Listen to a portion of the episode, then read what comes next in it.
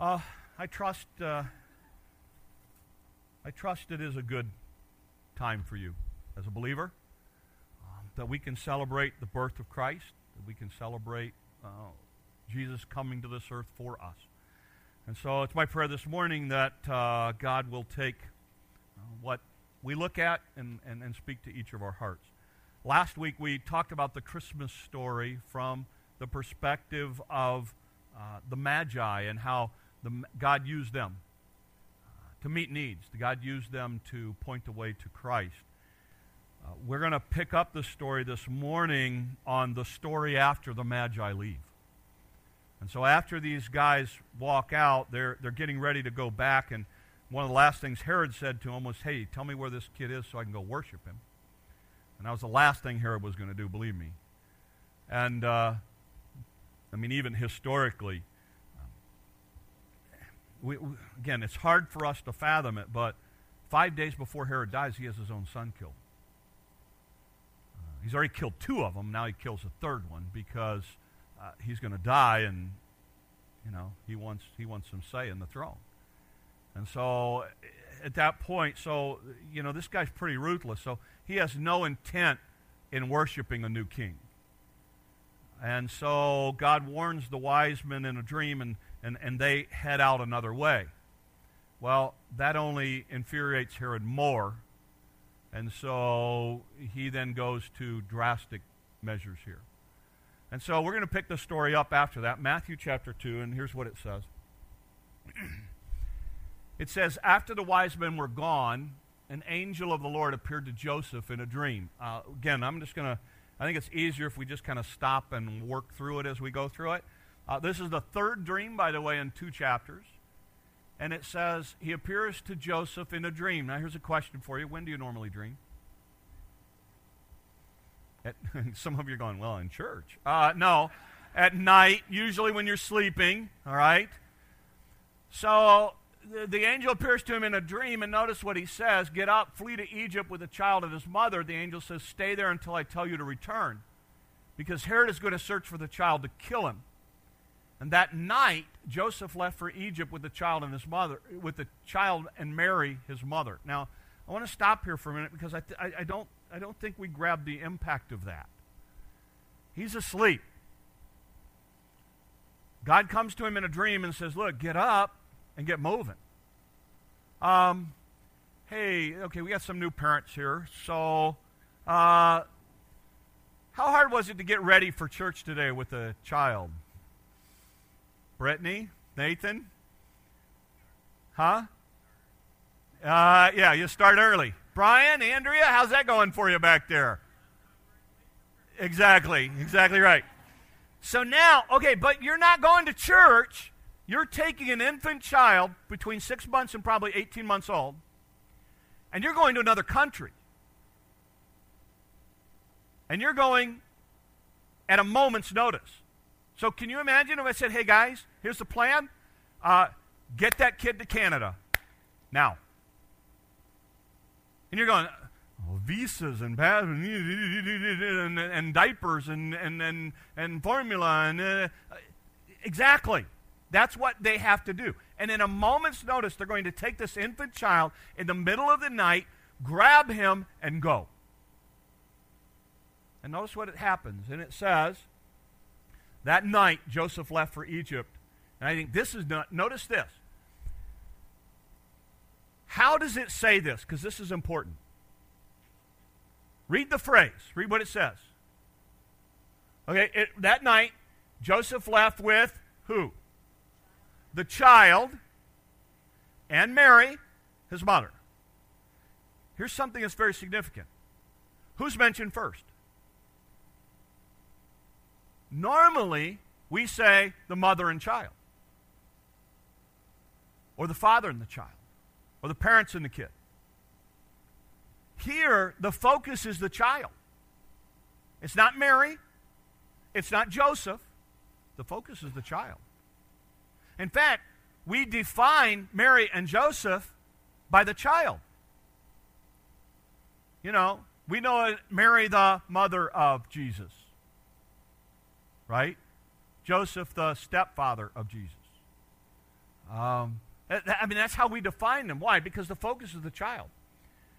And they stayed there until Herod's death. Uh, okay, I want to stop here just for a second, just for fun stuff, because I like throwing this in. Sometimes when you read it, it's like really, really cool. There's a couple of legends surrounding their fleeing to Egypt. One of the legends that throughout history, again, it's not Bible, it's not fact, it's just, it's like a fun story. Uh, one of them is the robber, the thief on the cross, actually robbed them on their way to, to uh, Egypt. Um, that's one legend surrounding the fleeing to Egypt. Another legend is this is like one of my favorites because I think it's so bizarre that it's cool. Uh, they flee, they flee and they go into a cave, and in the cave there's a spider, and the spider wants to worship Jesus. So the spider weaves a web over top of the cave and as a way to serve Jesus. And when the army comes through and they're looking for Jesus, they see the spider web on the cave and they figure nobody's gone into the cave because there's a spider web. I just think it's like a cool story. Uh, you know, um, it's like, okay, somebody had bad pizza. But anyway, it's it's it's this idea. So there's all these all these legends and stuff like that. That's kind of and, and somehow, and I don't understand it. They say that's where we get the tradition of icicles hanging on a tree. Icicle spider web. I don't get the connection, but that's what they say. So anyway, here's what it says. It says um, they they flee um, and they stay there until Herod's death. And we know that Herod's going to die fairly soon. About uh, he dies, I think, six B.C. or so uh, or, or 4 BC, and, and Jesus born about 6 BC, so fairly soon after uh, they flee. Uh, here's what I want to spend a little bit of time on. This fulfilled what the Lord had spoken through the prophet I called my son out of Egypt. Now, I would love for us to take a couple of weeks and really dig into this thing, but we don't have a couple of weeks, so I got to go quick on this. This is a quote from Hosea. I don't know how much you know about the book of Hosea, the minor prophet Hosea. It's one of my favorite minor prophets. Um, I love the book of Hosea. In a nutshell, there's all, there's all kinds of interpretation of issues with, with Hosea, but I'll cut to the chase. In essence, here's what the book's about Hosea is a prophet. His wife becomes unfaithful. And Hosea takes her back. And then Hosea walks into the area that he's preaching, and he says, Look, Israel, you have been unfaithful to God, but he'll take you back. And it's okay. And God wants to take you back. Forget what you've done. Forget how horrible it is that you've, you've gone after other gods. God will take you back, and he wants you back. That's the story in a nutshell of Hosea. And in one of the passages in Hosea, it says, I called my son out of Egypt. Here's the thing the book of Hosea talks a lot about the history of the children of Israel and what they did and how they got to where they were. Let's think about it for a minute because here's some really cool parallels. In the story of the children of Israel, what does, what does the Pharaoh do? Remember, the Pharaoh kills or wants them to put to death all of the male babies. Remember that? That's how Moses comes about, because Moses is drawn out of the water. Moses to draw out of the water. What's Herod going to do? He's going to kill all the children under the age of two. So, what's God going to do? God is going to take the children of Israel who are under an oppressive ruler, and he's going to deliver them. He's, Moses is going to be the, the, the key to deliver them out of Egypt, right? Jesus is going to be the deliverer for people, us, who are born in sin. He's going to deliver us out. Israel comes away and gets away from God, and Hosea stands up and screams, God will take you back. Jesus is going to come to a whole group of people who have turned their back on him, and he's going to say, God wants you back. You've gotten away from God. You, you, you're, you're tied up in all of this stuff that doesn't mean anything. Real, real religion is not look like what, you, what you're saying it is. God wants you back to something that's real and genuine. And so Matthew here says, Out of Egypt have I called my son. Bringing these two worlds together, if you will, to explain to us that Jesus is doing the same thing that Moses and God did to the children of Israel. He's doing it again through Christ. And that's what this baby's all about. And he takes this child to protect this child down to Egypt. And then notice what it goes on to say. Herod was furious when he realized that the wise men had outwitted him. He sent soldiers to kill all the boys in and around Bethlehem who were two years old and under, based on the wise men's report of the star's first appearance. Herod's brutal action fulfilled what God had spoken through the prophet Jeremiah. Now we're going to go to a prophet Jeremiah. A cry was heard in Ramah, weeping in great mourning. Rachel weeps for her children, refusing to be comforted, for they are dead. Um, I'll pick this up in a second. I want to stop here.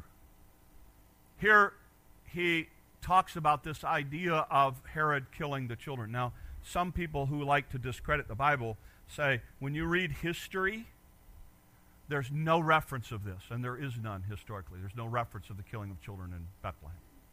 Okay? And so people go, ah, see, the Bible's not true. Um, here, here's, where, here's where putting things in its context are important.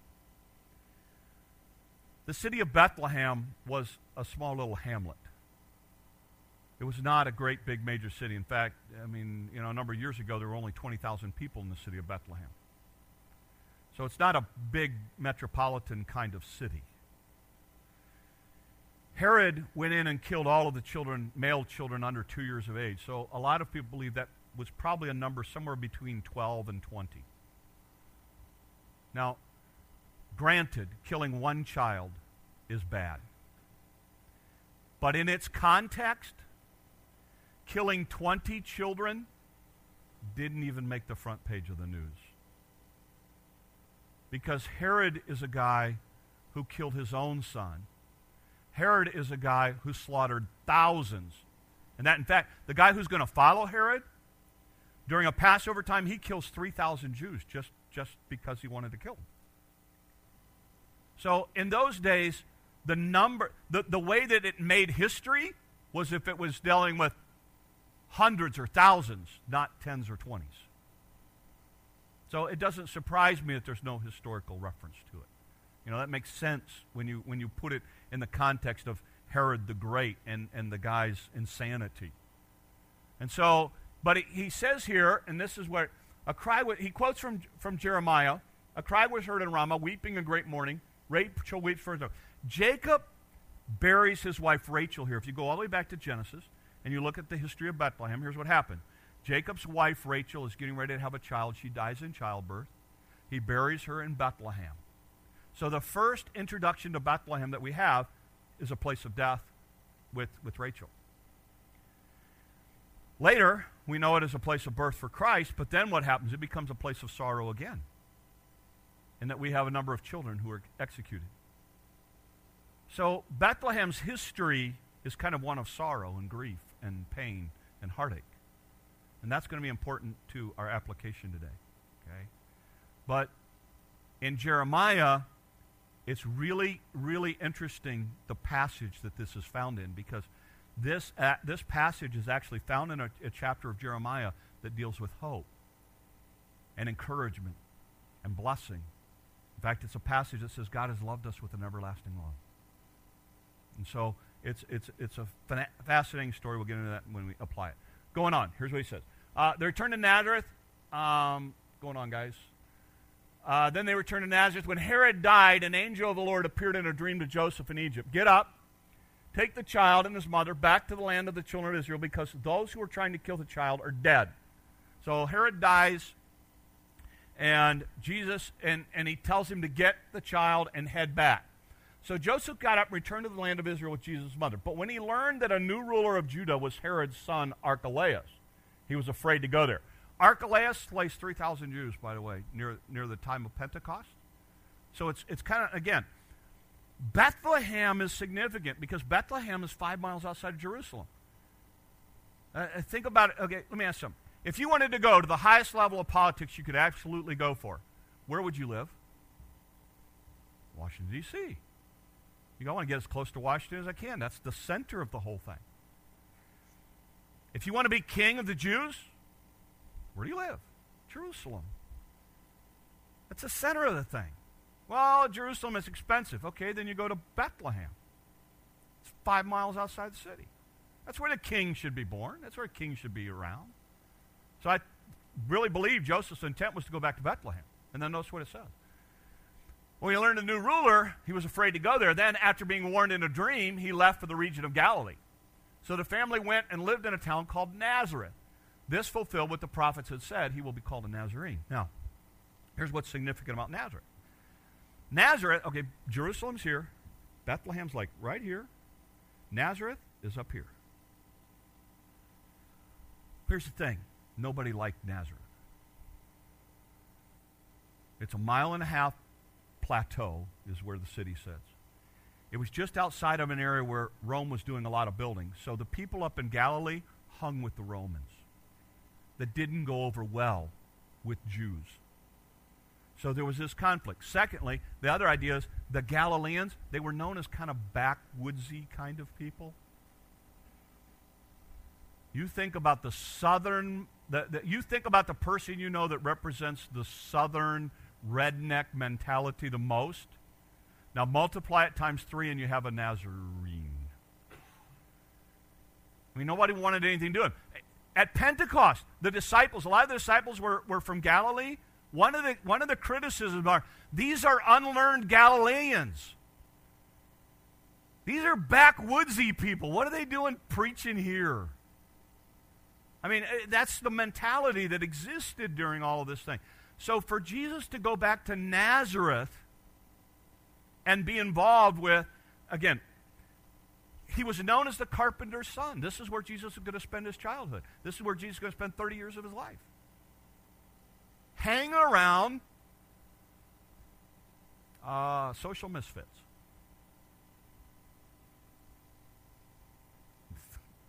My mind goes bizarre places. The Island of Misfit Toys. Uh, I mean, you know, um, it, it, they were social misfits. They were, they, they were people who just didn't fit. And now Jesus is going to work with Joseph here. Because remember, one of the things they say about Jesus is this not the carpenter's son? So now Jesus is going to build a reputation working with these people all day long. If it was a wood shop, and you needed a new table, you go and negotiate with Joseph and Jesus and brothers to build you a table for your house. When they didn't get paid, maybe Jesus was the guy who had to go try to collect the money. I don't know. Somebody had to collect the money. When somebody was dissatisfied, maybe Jesus was the one that Joseph said, hey, you go take care of them. He may have been a mason. He may have been uh, worked with masonry and, and, and stone and carving rock and stuff like that. That was one of the things that was known for in this area. But this is where Jesus spent 30 years of his life. When you read your New Testament, you need to understand this. When you read Matthew, Mark, Luke, and John, they focus on, a majority of it focuses on three years of the life of Christ, and a majority, like 80, 90% of that, only focuses on the last year and a half. But there's 30 years of the life of Christ in Nazareth. Just doing and being. And so, you know, when you go into your job and you go, you know, you know, this is I don't feel like I'm doing much for the kingdom. Really? Well, God stayed in Nazareth for 30 years working for a carpenter. If that was important, then maybe where God has you is important too. That's the story. Now let's pull a couple of things away that, that I think we can apply and, and really work into our lives this week. Here's the first thing. God has the power to change people and places. Here's the, here's the coolest thing I think about the story of Bethlehem. Genesis, Bethlehem's all about sorrow. Jesus is born, and, and we, we, we think that's really cool, and Bethlehem gets a better name, so to speak. And then people die. And Bethlehem's history, if you look at it biblically, is kind of tarnished. It's this little place in the middle of nowhere. In fact, in Micah it says, But thou, Bethlehem of Ephratah, though thou seem little among thousands. It's this small, insignificant little town in the middle of nowhere that God says it has a history of sorrow. But I'm going to take its history and change it. And because of what I am and because of what I do here, it will forever be changed. And this week, the entire world will focus on this little bitty place called Bethlehem. People travel thousands and thousands of miles, 365 days a year, to see this little place called Bethlehem. I've been there. Are you ready for this? It's kind of disappointing. Because you know why? It just ain't no big deal. It really isn't. Um, you know, the group that owns it now, you walk into this, you walk, it's kind of, the, the really cool thing I liked about it was it's all stone where you walk in, you walk into this kind of cathedral thing, and the way that they keep the stone clean is they dump kerosene on it. And so as you walk through, it gets on the bottom of your feet, and that kind of keeps it all clean. And then you walk down, and you go down these little stairs, and you look at this little hole behind this great big gate with all this stuff piled around it, and they go, manger. And yet, you can't go to Israel without saying, I want to go to Bethlehem. Why? Because God has the power to change things. And you need to understand that.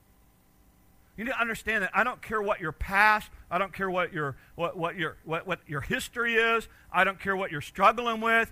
God has the power to take all of that and let it be represented as something good and something powerful and life. We know Bethlehem today not as a place of sorrow, but as a place of life. Why? Because that's what God does. And I want to challenge this morning because some of you, you, you, don't, you don't see a God like that. You don't see a God that can take all of that and still make something great come out of it. And this Christmas story is about that very fact that God takes a place known as a place of sorrow and he makes it a place of life. Another thing that you have to understand about this story is it's not about where you are, but it's about how you live where you are. You see, again, think, just, just in your mind, think about this for a second. You're God for a moment. You're coming to show yourself as King of Kings and Lord of Lords. You want as many people as you can to know about it. So where do you live? I mean, God created the world. He can choose to live any place he wants. Where does he choose? Not Jerusalem, not Samaria, or, you know, not any big city in Samaria, not any big city, Dan, Beersheba, you know, no, no, I mean, he, he, he, he picks what? Nazareth. A backwoods, hole in the ground, obscure little place and says, This is where I'm going to spend 30 years of my. Let me tell you something. If you came to me and said, You can live anywhere you want in the world, pick a place. Nazareth is not the place that you go, Yay, that's where I want to plant my flag. I mean, I know, I know where I'd like to plant my flag. You know, God planted me here, and I'm thrilled that God planted me here. And like, this is the coolest place in the world for me. But I have a second place, too, to plant a flag, all right? And, what, and the point is look, here's what God does God says, I'm going to plant my flag in Nazareth. Because, see, it's not about where you are, it's about what you do where you are. And He makes such an impact that later people come, from, come along and go, is not this the Galilean? Can, in fact, Nathaniel says this Can any good thing come out of Nazareth? Modern day equivalent, you know, I'm, I'm trying to think of a modern day equivalent where God would, if God were coming today in America, where could he plant himself for 30 years? Now, don't get offended with me, but I'm just going to throw out a couple places that come to mind San Francisco, Las Vegas. Those aren't places that when I say, name the top three Christian cities in America, those, I guarantee you those don't make your list. But that's it. He decides to plant himself somewhere where he's surrounded, not about around Jewish, healthy. He plants himself somewhere where he can make an impact and a difference. And one of the things they say, can any good thing come out of Nazareth? What is not this Joseph the carpenter's son? What do you mean? He, what do you mean people are following him? He's like he's like he, he's like he's like the laddie in the carpenter shop. People are following him. You see, it's not about where you are. It's about what you do where you are. And listen, some of you are frustrated because of where God has you. It's not about where you are, it's about what you're doing where you are. God said, I'm going to Nazareth. And I'm going to surround myself by some of the people that, and by the way, then later in the ministry of Christ, what do you see? You see a heart and a compassion every time because he notices the people that all of the Jewish people never even paid attention to. They bring little children to him, and he's like, and they're like, push him away, push him away, push him away. They're, they're, they're, they're causing problems. And, and, and Jesus is like, whoa, whoa, whoa, back up the train. No, no, no, this is what I'm all about. Lepers and, and, and, outcasts and people who society had pushed away. Jesus is, is compassionate with. Why? He gets them. He gets them. And so I want to challenge you it's not about where you are. God's got you where you are for a reason. It's about what you're doing with where you are. And I think the last lesson is this God makes a way. When you look at this story at the beginning, it doesn't seem like any of this is possible. There's a madman out to kill him. They don't have any resources. They're going to have to jump up in the middle of the night. But you know what? God had already provided that with the wise men. They get ready to do whatever they think. They don't know what to do, so they decide to head back to Bethlehem. And, and the angel goes, No, no, no, you don't want to go there. All along the way, God directs them. God makes a path to get them where God wants them. Look, some of you right now are frustrated because you can't see light at the end of the tunnel. And then some of you are so frustrated, you think you see light at the end of the tunnel and you think it's a train. And she's going to run us over. God makes a way. Joseph was willing to listen to God and be obedient and follow him, and God makes a way. And God makes a way. Whatever you're up against, God will make a way. But I can't see. God will make way. That's who he is. That's what he does. God makes a way. And you see that in this story. And so I, I want to challenge you because as uh, you know, as we come to the Christmas stories, we come to the Christmas season, you know, a couple questions this morning. Have you allowed God to change your life? He changed Bethlehem from a place of sorrow to a place of life. Have you allowed him to change your life? Will you put your faith and trust in him? Nothing else, just him. Because he has the power to change it. You don't know what I've done. I don't care what you've done. You're this God. That's what the whole point of Christmas is he came to take care of all of that. So you don't have to deal with it. He's done with it. All you got to do is embrace it, accept it.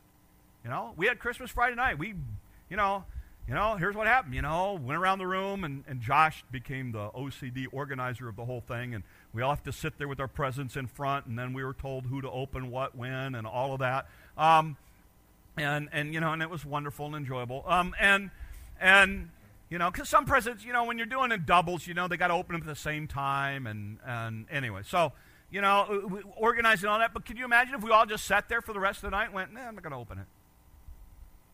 It's not ours. Why? We haven't accepted it. It's offered. It's in front of us. It's wrapped. It's ours. All we got to do is open it up and go, yay, thank you. That's all we got to do. Salvation's the same. It's offered, it's accepted, it's paid for, it's wrapped, it's all sitting in front of you. You, you, you accept it.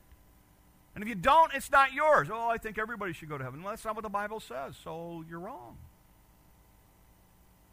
Christ said, I'm the way, the truth, the life. No one comes to the Father but by me. For God so loved the world that he gave. It's a gift, but you have to accept it. That whosoever believes in him should not perish but have everlasting life. Something you have to take. So the first question is have you allowed God to change you? Second question is this are you allowing God to use you? Instead of getting all upset about where you are and you wish it was better and you wish things had changed and change the boss and change the environment and you know if I could just like work in a place where it was all Christians. Oh, you don't want to do that. Because there's some really nice things about that and there's some really bad things about that. There's no perfect world out there. But you know what? God has you where he has you for a reason, so let him use you there. And finally, for some of you who are up against a wall right now, God will make a way. He will. It's what he does. But you got to trust him and follow him. You got to be obedient. He'll make a way. That's what he does. That's who he is. And so as you get ready to celebrate Christmas, don't forget that manger is about changing a life. It's about giving you a purpose to do what you do every day. And it's about providing a way to get us through whatever life comes throwing at us. That's the Christmas story. He loved us so much that he gave. So embrace it and accept it. And uh, my prayer is this. We're reminded that God can change and use us no matter what. God will make a way in a most difficult situation. I trust that each of us, this season, this day, can call him not only our God, but our Savior. Let's pray. Lord, thank you for the day. Thank you for manger. Thank you for the cross. And Lord, for an empty tomb. And Lord, this morning, we're so thankful that you can take a place like Bethlehem and make it a place of life, that you can take a difficult situation that seems impossible and provide and care and protect and guide and get us to where we need to be. And Lord, for each of us, you've put us where you have us for a reason. Lord, help us to stop focusing so much on where we are and to spend more time on what you can do with us where we are. And use us. And we'll give you the honor and the glory and the praise these we ask in your name. Amen.